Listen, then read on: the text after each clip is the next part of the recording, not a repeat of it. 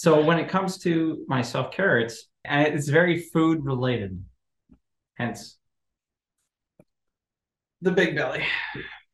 Um, breathing is kind of the stereotypical mm. exercise you can do, um, but it is really helpful. You know, you can do the standard breathe in for five, hold for five, breathe out for five, hold it really for five. Does help. It really, truly does. Welcome to Critical Thinking Required, hosted by LBW. This podcast is intended for free thinkers, entrepreneurs, and knowledge seekers. Join us as we discuss relevant financial topics, explore with guests their financial journeys, and engage with experts in industries such as space, media and entertainment, real estate, and many more. Buckle up and enjoy the ride. Hmm. Welcome to Critical Thinking Required. We're your hosts today, Kennedy and Nathaniel, the L and LBW, if you will. Um, and today, Nathaniel, we're going to be talking about your feelings. Um, so today we're going to talk a little bit about uh, investor emotions, um, how to keep them in check. Yeah. I don't know if y'all know, it's kind of been a crazy year. Um, the S&P 500 index is more than 20% um, down year to date, which is kind of insane because last year it was a positive 26ish percent and some change. So it's kind of a big difference. Um, and I mean, that's kind of scary, right? So as an investor, and a human. Nathaniel, how are you feeling? There is some debate about whether I'm human or not, according no to debate. office lore. So just go with a grain of salt on that one. Nathaniel doesn't plug himself in every night. He's a he's a human. Truth be told, who knows? Well, you know, it depends. As a professional investor in my capacity, I'm I'm very confident in the investments that we've made, that they're the right choices, that they're made at the right prices, and that they'll perform in the long run. But uh, as my as our client's portfolio manager, yeah, I do feel some pressure occasionally uh, because the general synopsis has always been that if uh, things are going great and they're and they're by by definition in some cases overvalued, there is sometimes some pressure to buy and take advantage as long as the good times are rolling, which many invest- investors can forget that sometimes things don't always go great.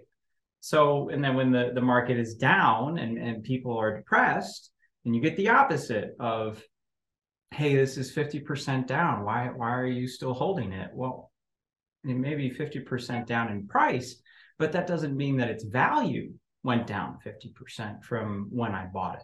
It's highly unlikely. So, it, balancing these, being a client portfolio manager and then being a professional investor, it's it can be a balancing act. So, like everything else in life, including maybe impulse buying that bag of chocolates, feelings play a big role. So, indeed. Can you tell me a little bit more about that process, like what that looks like? Hmm. So, if you look at the cycle of a typical in, investor's emotion, uh, it typically starts with optimism, then it works its way up to exuberance, euphoria. But then something happens and then the markets they generally come down and then you you go through the the the stages of denial anxiety fear depression panic. Then even capitulation occurs where you are you become despondent but then the markets reach a trough and things go back up where you start to feel skepticism then some hope relief and then you're back to optimism Yay. It's a cycle, as with many things in life. So I will say that the emotional cycle is pretty accurate in that you do go through these emotional phases, even as a professional investor. Eh, but as a, a regular John Doe who, who may do this in their spare time, you, you experience the same thing the ups and the downs. But the important things to remember are number one, how fast do you adjust to your emotions? And number two, how much can you control your emotions and not let them make the investment decisions for you? The thing about emotions and markets is that when they the markets are good, like from 09 to, to 21, people made so much money without really even needing to think or to, or to do research in their investments. So by the end of 2021, we would still have we still had clients asking us, well, why don't you buy Netflix? Why don't you buy Amazon? And don't get us wrong, it's not that we thought that those were bad companies. We think that they're very good companies. But we didn't want to buy them at high prices relative to what we believe that they were worth. So it just didn't make sense to to buy them in the first place in our in our opinion. And people often forget about this when everything is great.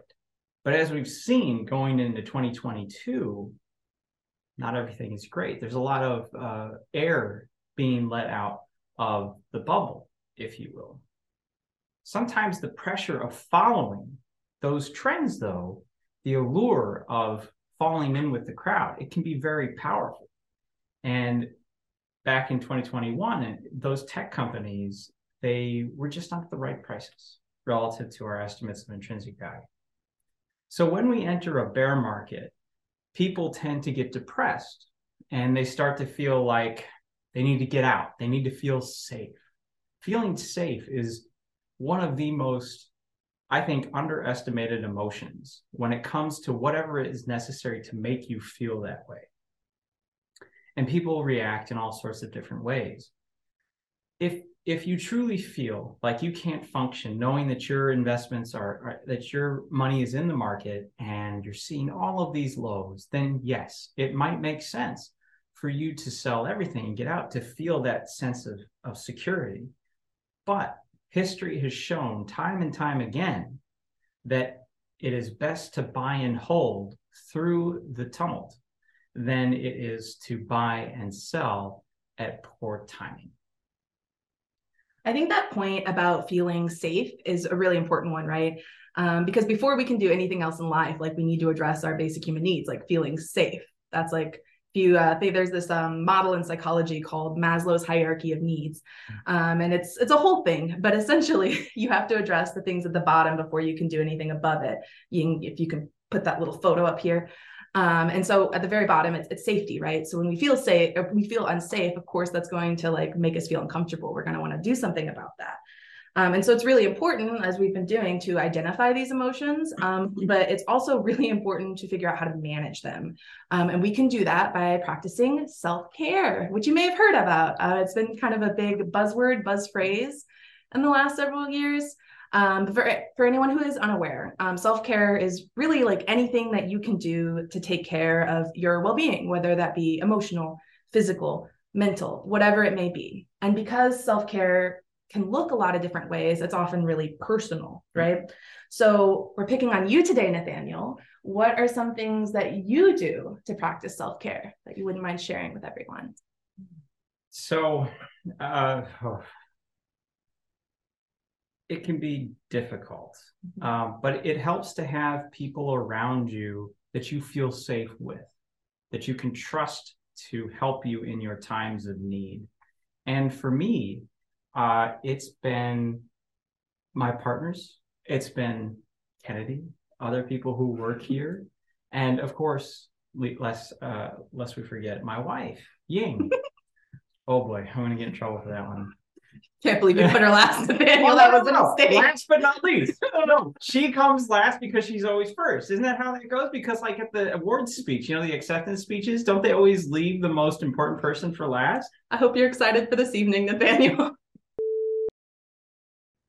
Anyways, uh, without that support network present, I would be in trouble because it's people like them that uh, help me talk through uh, my investments. It's not that I'm, I'm I, I need validation from them about whether it makes sense or not. It's more about just talking through the idea and processing the information.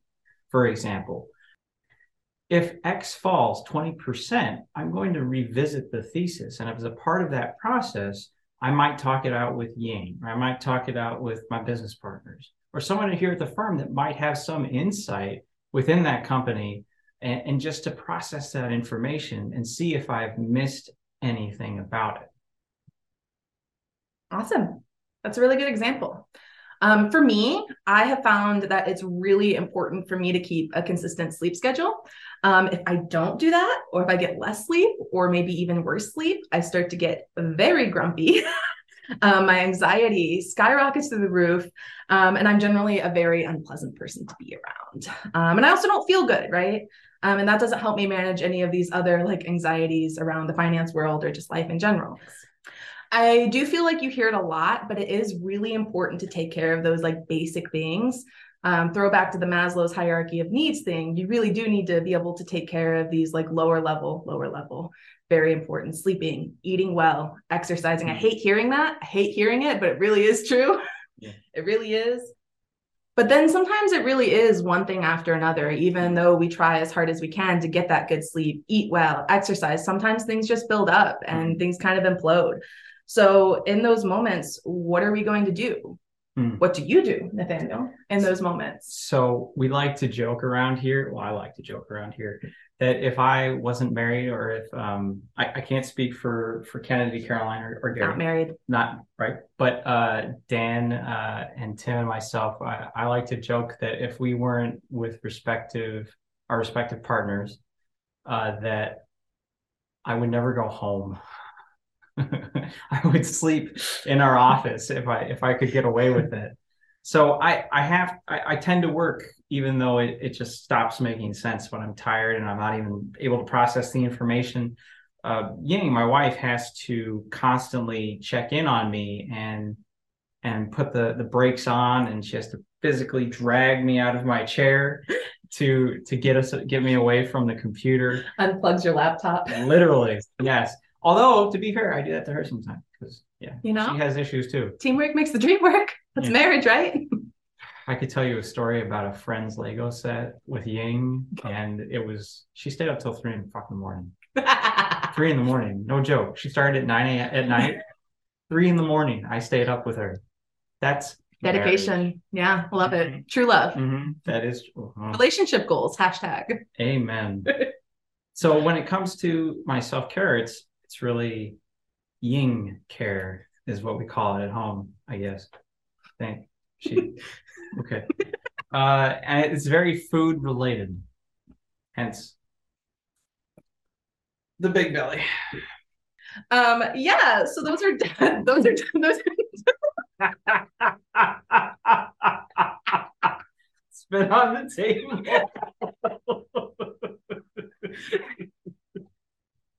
All right. Uh, so yeah, those are some good examples. Um, moder- moderation is key, perhaps, with anything in the world. Um, but you know, in these moments of high anxiety and stress, it is really important to take a couple of moments for you and your headspace, right? Mm. Um, it's not only going to help you, but it's going to positively impact whoever you're communicating with as well. Um, breathing is kind of the stereotypical Mm. exercise you can do, um, but it is really helpful. You know, you can do the standard breathe in for five, hold for five, breathe out for five, It hold for really five. does help. It really truly does. Um, it's just hard to remember in those moments of those feelings of like anxiety and panic and like Mhm. like I, I feel like um like a, a a jar of bees that you check around. Like that's how I feel like it is. And so it's really hard in those moments to stop and be like, That's rough. Yeah. but it's important, right? Especially when you're making in, in decisions as an investor Mm. as well. Mhm. Gets blood to Um, the brain. It really does. Mhm. Um, some other um, some other ideas. Something that works for me is um, temperature. Um, so if you're feeling really nervous or really panicky, um, I really like holding some an ice pack to my chest or to my neck. And like I said earlier, um, these things are really personal, right? So because just because this works for me or just because it works for Nathaniel doesn't necessarily mean it's going to work for you. Mm. Luckily, Google exists, and it's it's mostly pretty accessible. Um, if you're watching this anyway. Mm. Um, so I would definitely recommend, you know, doing some Googling. There's tons of lists, tons of resources of different things you can try. So we are not professionals in this No, space. no, so no. do your own due diligence. Yes. Go Yeah. to a doctor. Therapy is Yeah. good too. Therapy is good. Yes. Go therapy. Hmm. Um, but yeah, so it, it's it's very important. So this is our uh, suggestion to y'all. Um, in these moments of anxiety, when you see these markets go up and down, take a deep breath, splash some water on your face, and practice some mindfulness. Uh, so just to end, we want to say that basically it comes down to taking a deep breath when markets go a little haywire. It's okay. It's healthy for markets to do this every once in a while. So long as your investment time frame is for the long term, generally speaking, a buy and hold strategy is the best route. but everybody's different. Everybody's situation is different and unique. So it always helps to go speak to a professional and you guys can then figure out what is best for you. So with that, I want to thank you for listening to us and I hope you have a pleasant evening. Like, like and subscribe. Thank you for taking the time to start your journey of thinking differently and listening to LBW talk about stuff they love. Until next time. The opinions expressed in this program are for general informational purposes only and are not intended to provide specific advice or recommendations for any individual on any specific security, on any specific broker dealer or custodian. It is only intended to provide education about the financial industry. To determine which investments, broker dealer, or custodian may be appropriate for you, consult your financial advisor prior to investing. Any past performance discussed during this program is no guarantee of future results. As always, please remember investing involves risk and possible loss of principal capital. Please seek advice from a licensed professional. All opinions expressed by podcast participants are solely their own and do not reflect the opinion of Leach, Bickmore, and Weiss Wealth Management LLC. Leach, Bickmore, and Weiss Wealth Management LLC is a registered investment advisor. Advisory services are only offered to clients or prospective clients where Leach, Bickmore, and Weiss Wealth Management LLC and its representatives are properly licensed or exempt from licensure. No advice may be rendered by Leach, Bickmore, and Weiss Wealth Management LLC unless a client service agreement is in place.